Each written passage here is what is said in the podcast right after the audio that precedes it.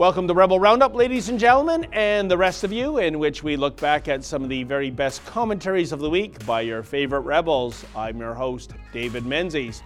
Well, with a simple tweet, President Trump says the U.S. is done with the war in Syria. Cue the outrage. Ezra Levant has all the details. And the little Alberta town of Nisku was ground zero earlier this week for a pro pipeline protest that saw more than 2,000 trucks roll in. Sheila Gunn Reid was there to capture the anger that's now reaching the boiling point. And some good news regarding that ongoing war on Christmas. Some radio stations are lifting their ludicrous bans on Baby It's Cold Outside. Amanda Head shall explain all. And finally, we get your letters. We get your letters every minute of every day, and I'll share some of your responses about my attempt to get Immigration Minister Ahmed Hussen to come clean about the UN Global Compact on migration. And his response? Well, he locked himself in a room. And no, I'm not making this up. Those are your rebels. Now let's round them up.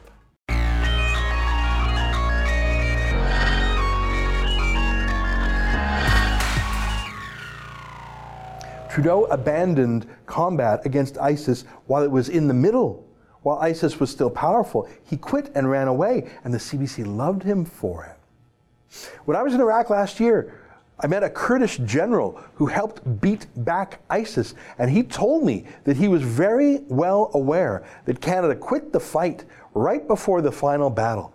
And he suggested that perhaps some of the men he uh, commanded would still be alive now had they been able to benefit from Canadian jets coming in from the sky to take out clusters of terrorists. But the CBC knew better. It was wise for Trudeau to pull out. So, what does the CBC say about Donald Trump bringing the troops home? They loved it when Trudeau did so before the final battle. Well, here's what CBC's flagship show called The National had to say.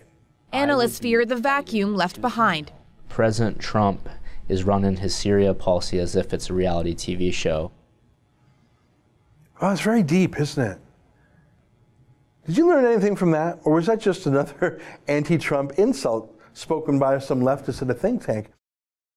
And so it is that the war ends in Syria, not with a big bang, but with a 240 character tweet. President Trump is bringing home the 2,000 or so U.S. troops stationed there after the obliteration of ISIS. Yet this announcement has brought forth criticism from the usual suspects on the left and in the media party because it would appear that no matter what decision Trump makes with regard to just about any file, this president just can't seem to catch a break. And joining me now with more on this story is our very own rebel commander, Ezra Levant.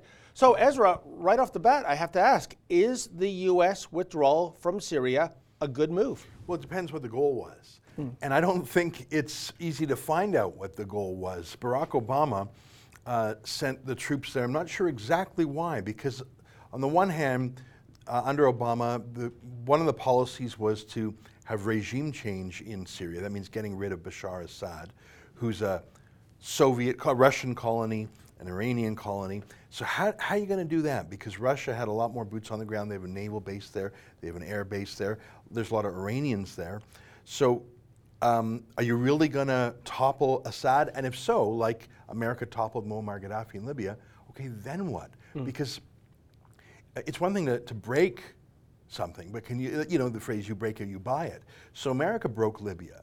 They toppled Gaddafi, and I don't think they thought through the second part. And Canada was part of that too, by the way. We sent uh, a ship and some aircraft.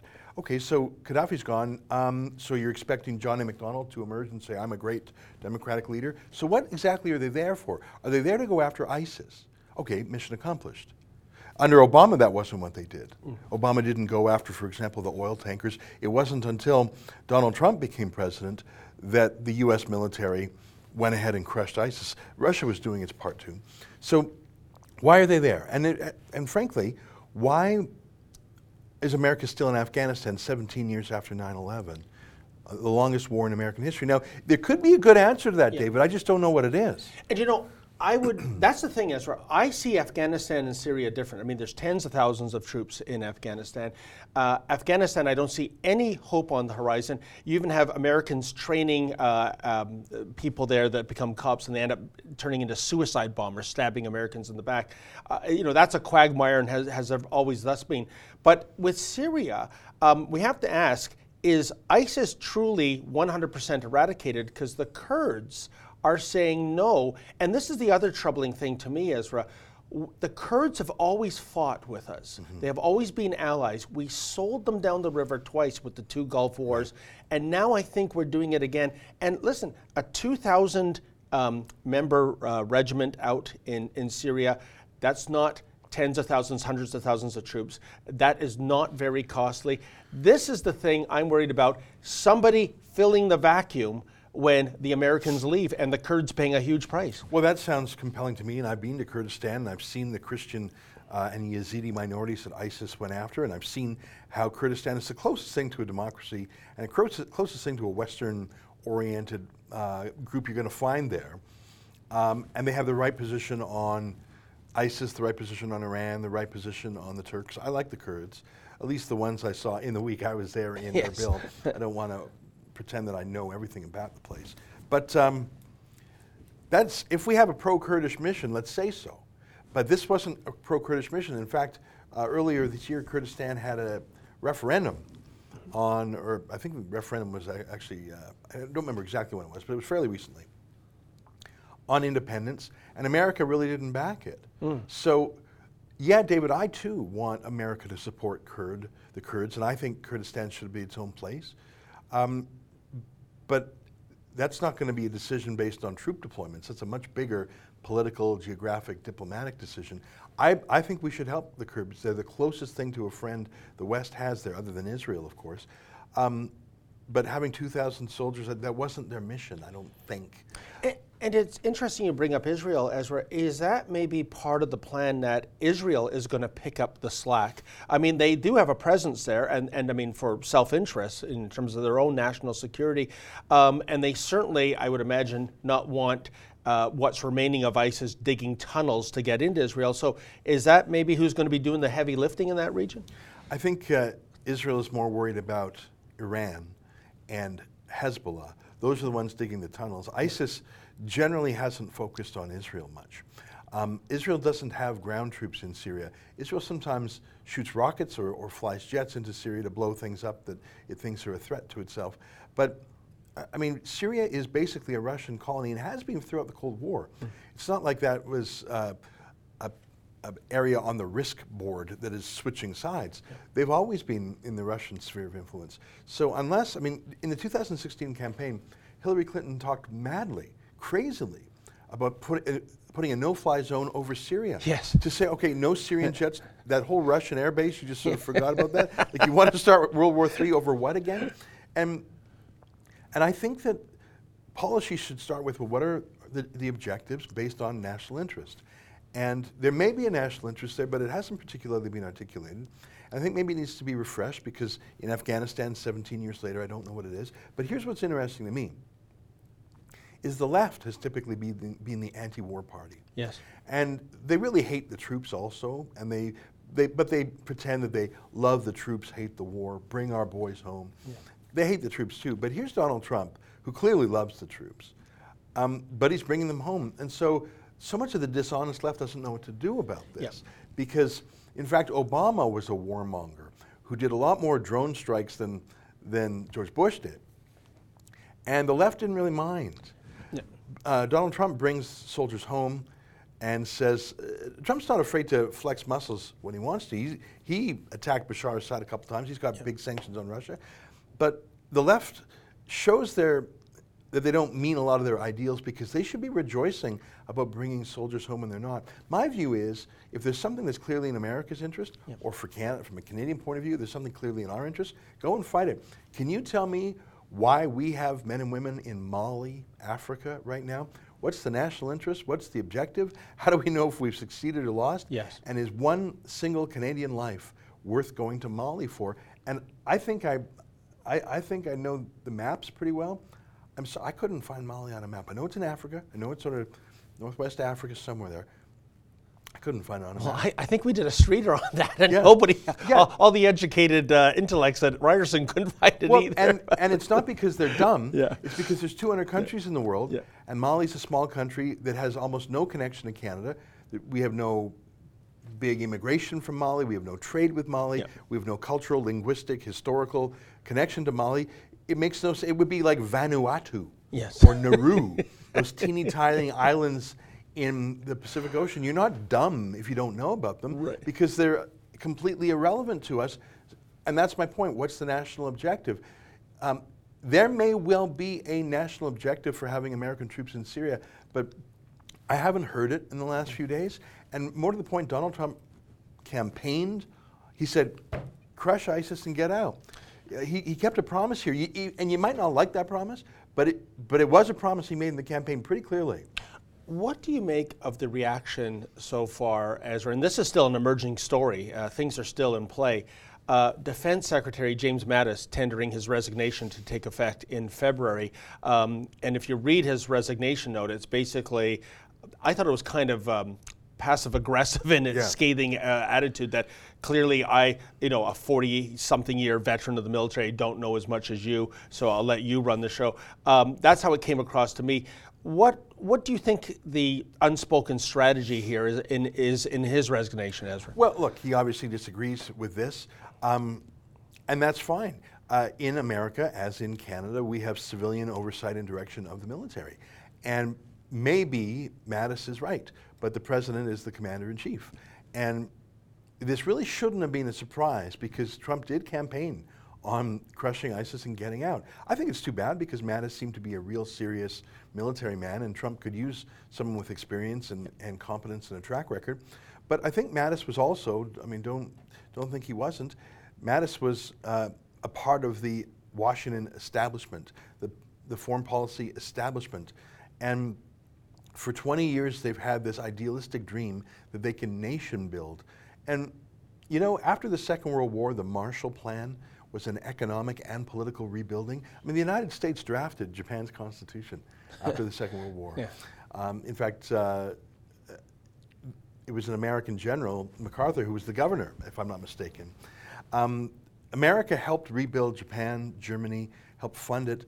So America did nation build, which was amazing because America was attacked by these countries, yet rebuilt them and helped them. But there was something to rebuild. There was a nucleus underneath it. There was a, there was a seed of liberal Western democracy. Japan was a little different because it's not Western and has a different tradition. But Japan has grown into a wonderful, liberal, democratic, civil ally, a great country. I've never, I've never been, I have no connection, but it's a wonderful place. And, and Taiwan, I think, is similar. And Hong Kong had roots in the UK uh, as a part, uh, part of the British Empire. And Europe had a great liberal tradition. So you can nation build, erect Germany. You can nation build Greece, Italy. Can you really nation build in Afghanistan, um, which has no history of liberalism, democracy, um, high trust society, uh, you, you know, the kind of Magna, Magna Carta, uh, the, the traditions of the West? You can't just graft that on to, uh, to Afghanistan. Syria is a little more modern. And that's actually what's scary to me is that, and I'm sorry I'm going on here, but let me say one last word about Bashar Assad. Um, and his wife, Asma. Okay. She was the subject of a beautiful Vogue uh, spread. The Desert Rose. That's my nickname for you, but that's actually what was what it was called. And what's striking about Asma uh, Assad is she doesn't wear a veil, like not even the hijab.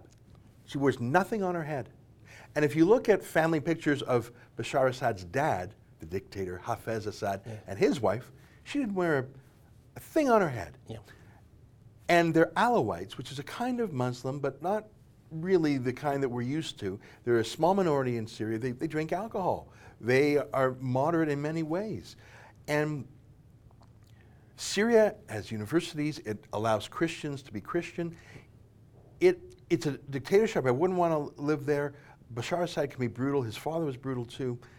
But in that neighborhood, he's the closest thing you're going to find to a stable, uh, predictable tyrant as opposed to a zombie murdering Islamic uh, jihadist tyrant. And you can knock off Bashar Assad like we knocked off Gaddafi, then what? Give me 30 more seconds on Gaddafi. Gaddafi was a little bit crazy. He would live in that desert tent. He was a terrorist. He knocked down the plane over Lockerbie, uh, the Pan Am plane. And I lost a, a, dear friend in that. I'm uh, sorry to yeah. hear that. Um, but you know what he did after uh, Bush invaded um, and, t- and talked tough? Gaddafi said, "Oh, I, am going to I'm going to change." He gave up his weapons of mass destruction program.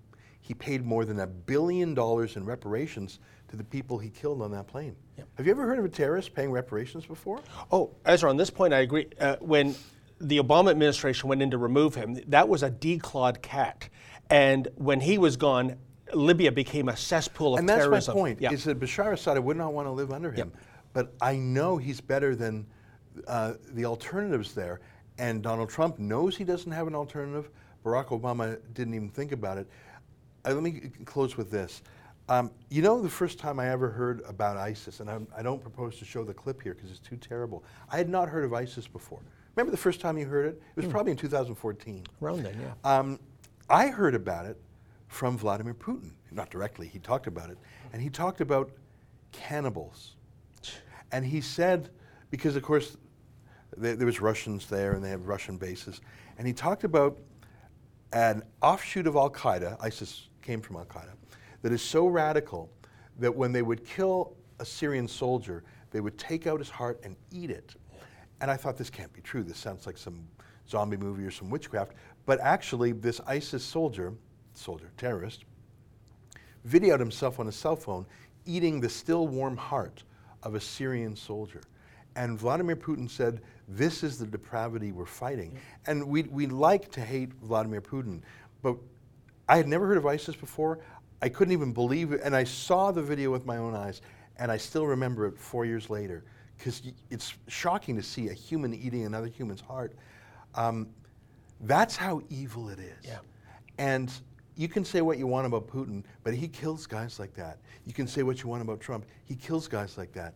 Whereas Hillary Clinton and John Kerry and even John McCain try to, well, we'll broker and we can, you know, we can work with them or whatever. Um, I think that Americans should focus on America.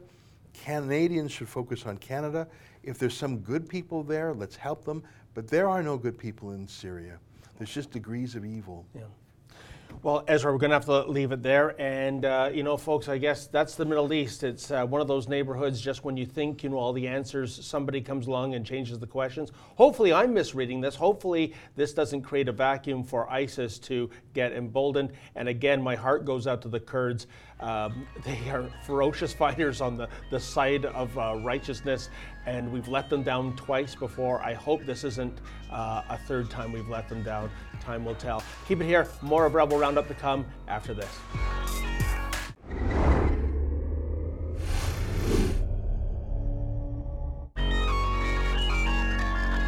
Organizers of today's event say they are anticipating a 22 kilometer long truck convoy that will leave the staging area here at Blackjacks and will continue through Nisku, loop back, and finish at the Ensign drilling yard where Conservative Party leader Andrew Scheer will be speaking later on in the day. Now, Nisku has really been ground zero for many of the layoffs in the oil patch in the Edmonton area. This industrial park is situated directly between Leduc and Edmonton. It used to be home to trucking yards and drilling yards and fabrication facilities, but now it sees some of the same levels of vacancy and unemployment as the office towers of downtown Calgary.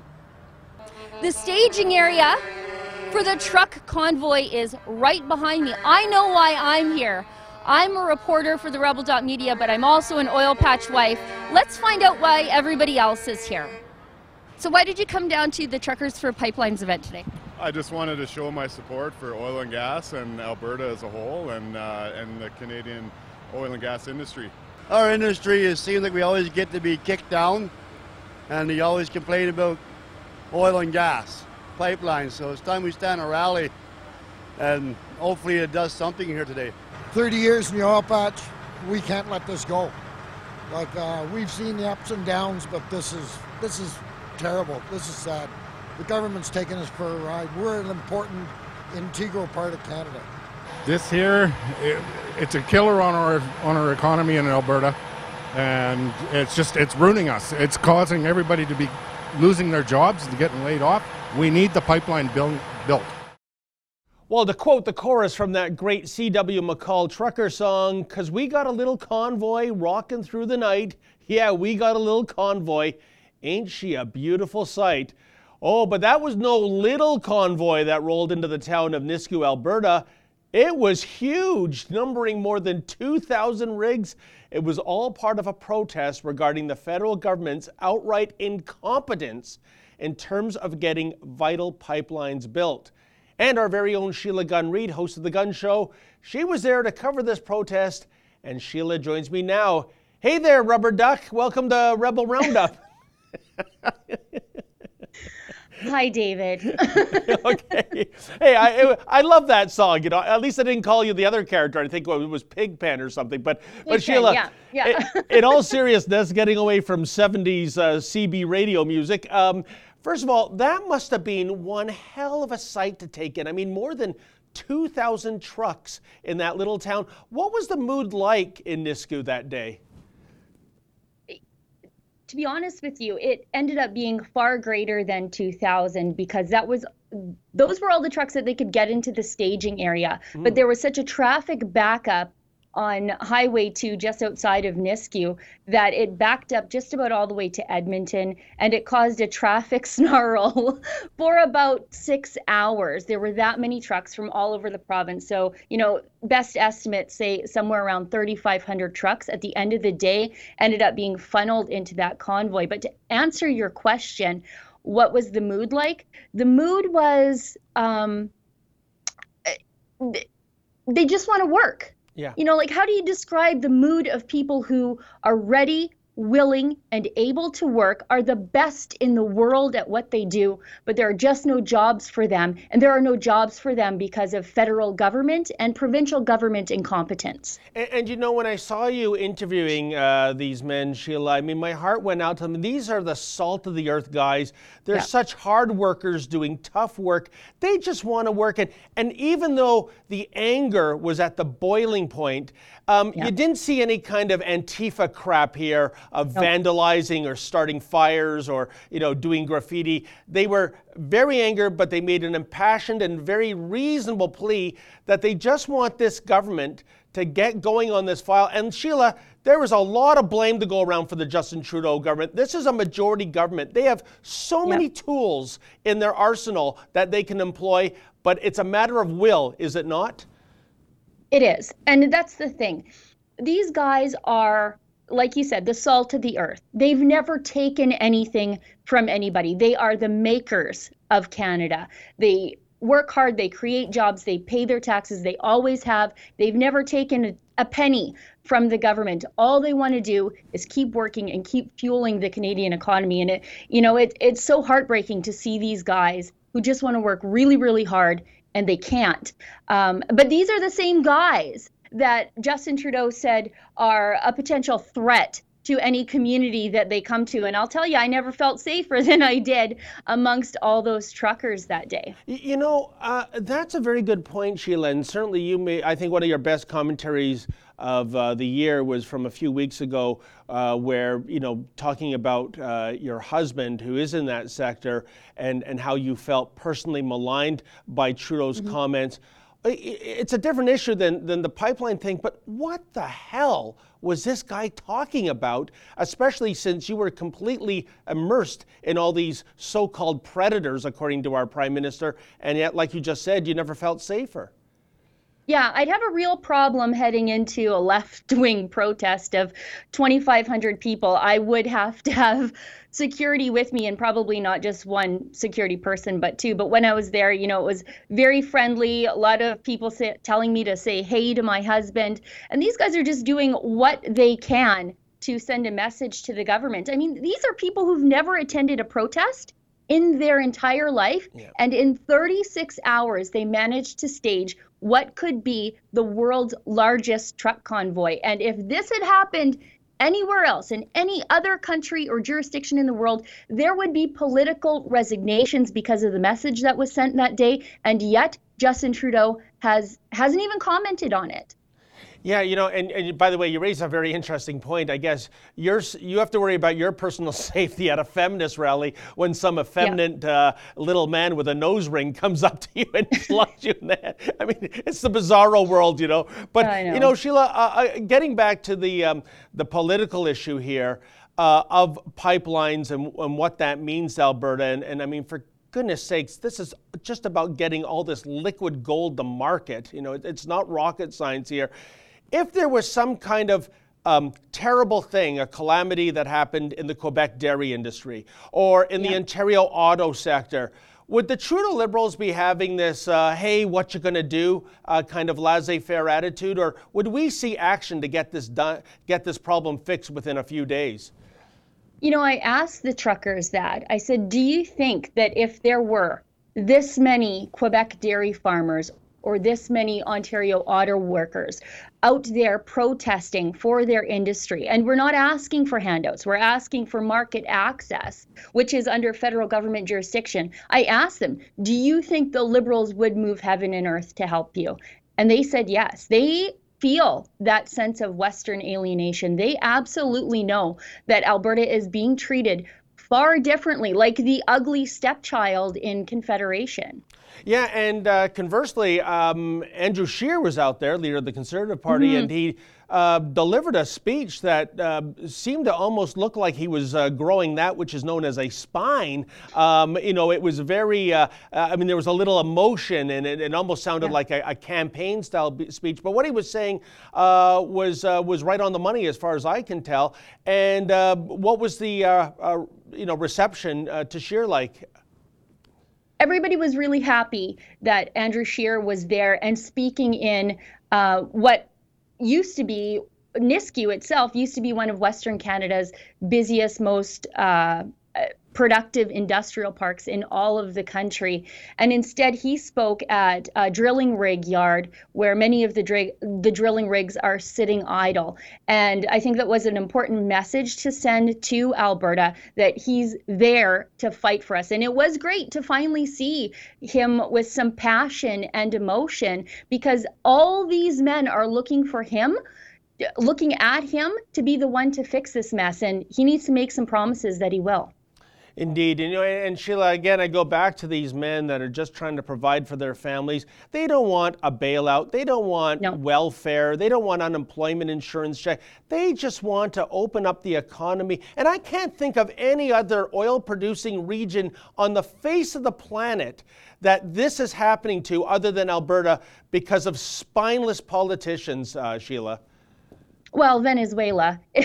well, it, that's it's happening. That's in incompetence, I guess, right? yeah, that's government incompetence there too. But this is a free jurisdiction. This isn't a dictatorship. Um, so there's no reason why we aren't getting our resources to international markets, if not for the lack of political will by the federal government. And I'm not a conspiracy theorist. I'm more of a conspiracy um, fact based person. And all the facts line up that it seems as though while Justin Trudeau makes these public pronouncements about how he supports Alberta's oil patch, all indicators point to the fact that he doesn't. And he's thrown up every roadblock along the way to prevent us from getting our oil to market, including changing the regulations halfway through the game on these companies. We just saw a massive liquefied natural gas project from uh, from northern BC get canceled yesterday. Multi-billion-dollar project. Nobody even seems to be talking about it um, because it's becoming so frequent. This evacuation of capital from the oil patch. That is just so sad. What you said. That indeed, that is something that should be on the front page, but it just gets lost in the wallpaper of all the other multi-billion dollar canceled programs. You know, Sheila, we're going to have to wrap it there. Going ahead into 2019, we know for sure, I, I, mean, I would bet Casa Menzoid on this that we're going to get regime change in Alberta. Yep. Uh, I know 10 months is an eternity in terms of politics. Let's hope there's a regime change in Ottawa too. And maybe moving forward into 2020, we can start getting some of these projects off the ground and getting those great men uh, working again, which is all they want. So thank you again so much for this report, Sheila. Thanks, David. You have a great Christmas, hey? You too, my friend. And folks, keep it here. More of Rebel Roundup to come right after this.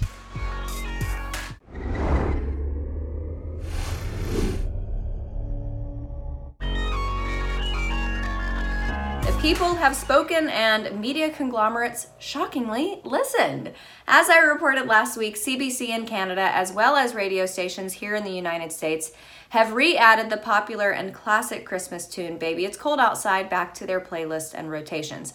We here at The Rebel ran a petition last week, and we are very pleased to announce that even though some Scrooges out there complained about the song initially, sales for the song have been through the roof, up on the rooftop. It's currently my ringtone, actually, so I'd like to think that I contributed to that. As reported by Billboard, their holiday digital song sales chart dated December 15th, they had three interpretations of Baby It's Cold Outside appear, the most of any other title, and they make the survey's three largest gains over the cycle, respectively.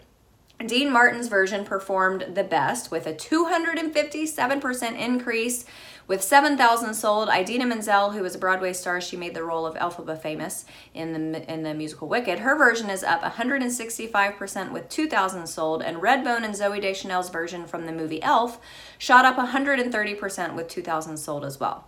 The three version sales have sent the song up the charts, and their sales gain is up 34% collectively. Now, on streaming services, Dean Martin's version is up a whopping 54%, and many other versions are doing exceedingly well on streaming services too.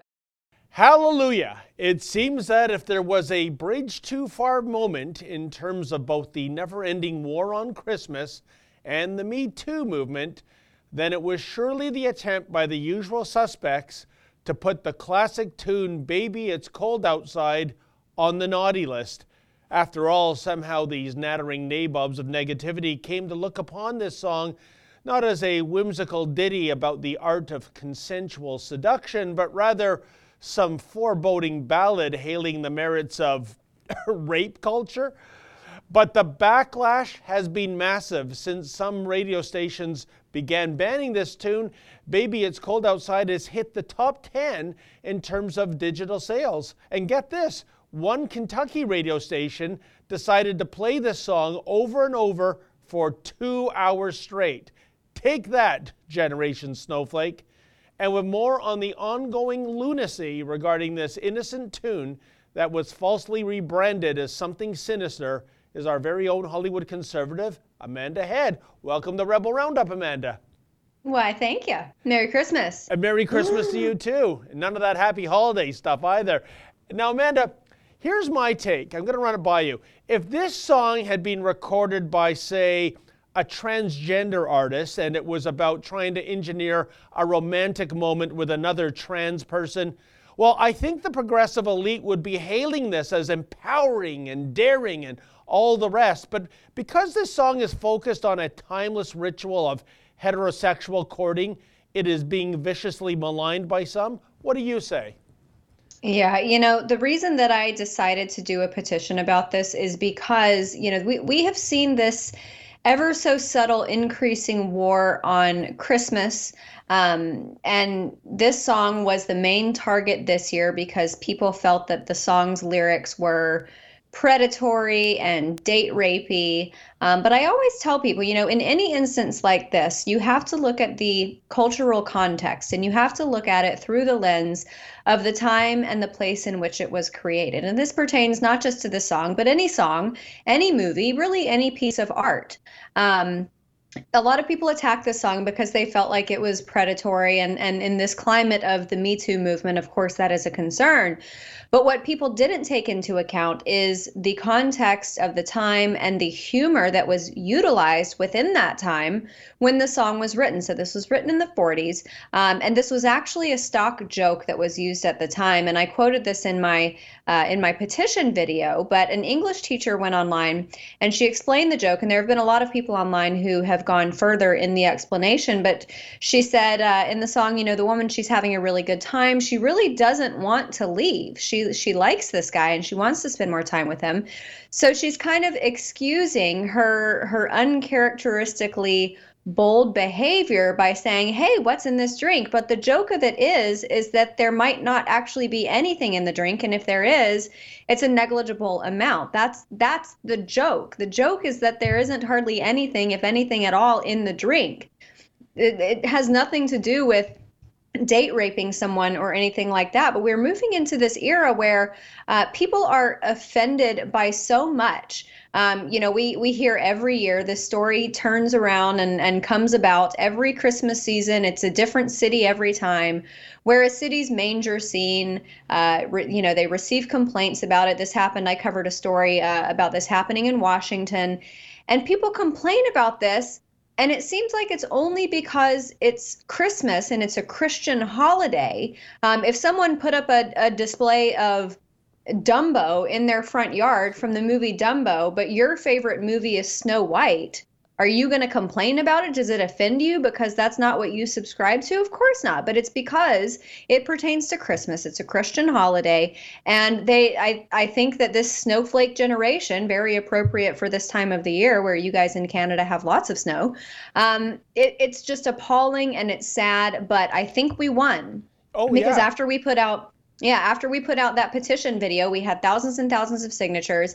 And then a lot of the radio stations here in the United States, as well as CBC in Canada, re added the song to their rotation. So, score, so there, praise is, hands. There is hope indeed. But and, and that's the thing on the loony left, they seem to be going after things, Amanda, on a nitpicking basis. I mean, you mentioned the whole in joke about the drink. You know, I, I, think if Bill Cosby was the original artist that recorded it, maybe then you've got something to hang a complaint on. Right. But until there was a complaint, until this ban began, I never listened to that song and interpreted it as some kind of nefarious date rape anthem.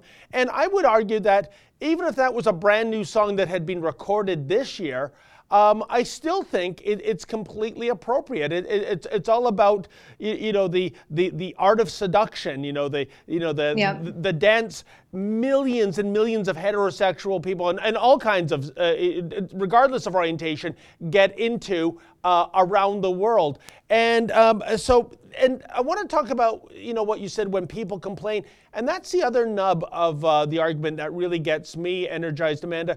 The Cleveland radio station, one of the ones that started this, they were acting not on hundreds, not on dozens, not on three or four complaints, one complaint to the uh, program manager there got this ball rolling. One voice from the lunatic fringe was enough to put the kibosh on this song that goes back some 70 years. What do you make of this gutlessness on the behalf of those in management that listen to these people in the first place? Well, this is this is the tyranny of the minority. We this has been emerging uh, for the last half a decade or so. One of the one of the first and I think starkest instances of that was when Target allowed transgenders to go into the bathroom. Transgenders account for 0.05% of the generation, or excuse me, of the population, but Target catered to them. And so this has had a snowball effect all along. You have a very, very vocal minority, a tyrannical minority, and they have been able to to control things all the way into policy. And it's it's astounding. But like what you were saying, the lyrics of this song if you listen to it before before you were in this current context of being uh, perpetually offended you wouldn't take offense to it and even uh, i covered this in my video earlier Joan Collins, legendary actress, she gave an interview uh, in the UK and she said, you know, what is what is this going to do to the art of seduction? Is this going to be carried out so far where you have to ask a parent's permission to kiss a girl? You know, and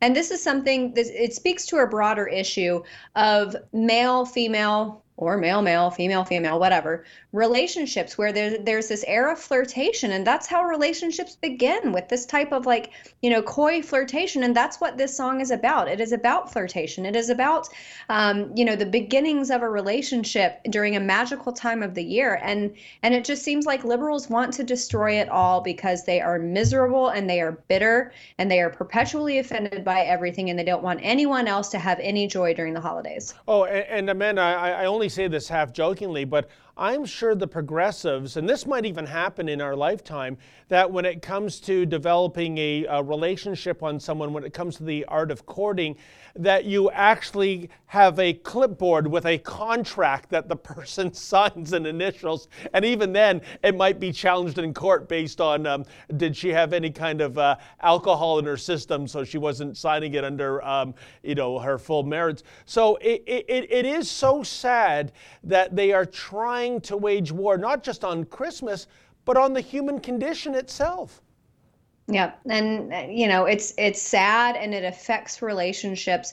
You know, my boyfriend is an actor and in Hollywood, he has become so keenly aware and uh, to such a heightened degree that anytime he corresponds with you know a female colleague an actress a producer you know he's on high alert because he's not sure what he says or what he does or the way that he interacts with them. He can't he can't be certain that you know they're not going to misinterpret that either intentionally or unintentionally. Um, so it comes to the place where you you almost can't even have one-on-one you know if i had to have a meeting with a male colleague um, or you know david you if you had to have a meeting with a female colleague there i think that there's this hesitation now because you don't want to be in a one-on-one situation where you can possibly be accused of something I, so so right amanda and you know we have to wrap it here and by the way and this is what's going to hurt women in the long run, eh, you know, in terms of getting into the employment market.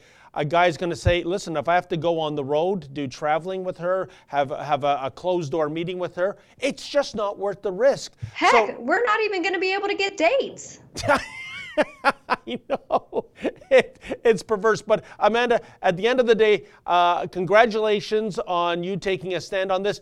And it is a good news story. We, for once, the uh, instead of the uh, you know the tyranny of the minority triumphing, the majority spoke out, mocked this, demanded change, and we got it. So a Merry Christmas to you, indeed, Merry Christmas, and, and thank you so much for uh, taking up this worthy cause.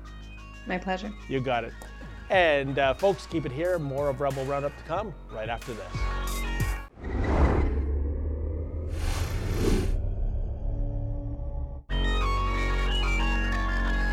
So last Friday night at Ryerson University in Toronto, media were invited to a press conference staged by Minister Hussen prior to his Ryerson speech. But once he saw us standing outside the meeting room with other media, Hussen panicked. He made a beeline to another meeting room, and when he finally faced the music, he was more than half an hour late for his own press conference. If you could call it a press conference, that is, given that the minister decided not to take a single question. And after a speech, another curveball, questions were only taken from adoring Ryerson students. After the event was over, Hussen tried to give us a slip. We followed him back to that private meeting room of his while attempting to ask questions in a very polite fashion. Oh, uh, Minister, could I uh, grab you for a quick question, please? David Menzies, Rebel Media. Minister? Sir, can I just grab you for a quick question on a clarification point? Just trying to find out, does it mean that the legal rights of migrants that are being given in the compact are already in Canada? Well, sir, we, we actually uh, tried. Uh, it's a private room. Private room? Well, we tried. His only response was, quote, contact my office, end quote. And we did so, emailing the minister those three important queries I've been trying to ask him for two weeks now and knocked me down with a feather. It's been radio silence ever since. How odd. Immigration Minister Ahmed Hussen says he's open to fact based debate pertaining to the UN Migrant Compact. But whether we follow to, all the way to Marrakesh or just down the road to Toronto's Ryerson University, Mr. Hussen just won't answer our very important questions about this pact and about what it potentially means for Canada. so much for transparency. In any event, here's what some of you had to say about Minister Hussen literally running away from us. MTB Mickey 408 writes According to the left, asking any questions about migration is xenophobic and racist. Well, Mickey, you have grist for the mill here. Remember when conservative leader Andrew Scheer asked legitimate questions about returning ISIS fighters to Canada, only to have Prime Minister Trudeau smear him as an Islamophobe? So, yeah, with this government, we even have to tread carefully when it comes to being critical of hardened terrorists. West is Best writes if the compact not, is not legally binding, why sign it in the first place? Well, two points here. One, it seems to me that bits and pieces of the compact are already enshrined in Canadian law due to Canada's previously stated obligations. And if that's not the case, could the Right Honourable Mr. Hussen stop trying out for the track team and simply answer our questions so we can get a measure of clarification here? But secondly, and ultimately, I would argue this the compact doesn't have to be binding for the likes of Trudeau and Merkel and Macron. After all, they've already bought into the program that more mass migration is indeed the way to go. And Quebec Patriot writes Menzoid, you are number one on their media re education camp list. Oh boy, I always wanted to go to camp, Quebec Patriot. But really, do the federal liberals have to re educate anyone in the mainstream media to play nice? I would say those journalists are already governing themselves accordingly, given that $600 million media slush fund that's coming down the pike. If you were someone employed in a sunset industry, would you dare bite the hand that now feeds? Well, that wraps up another edition of Rebel Roundup. Thanks so much for joining us. See you next week. And hey, folks, never forget without risk, there can be no glory. Good night.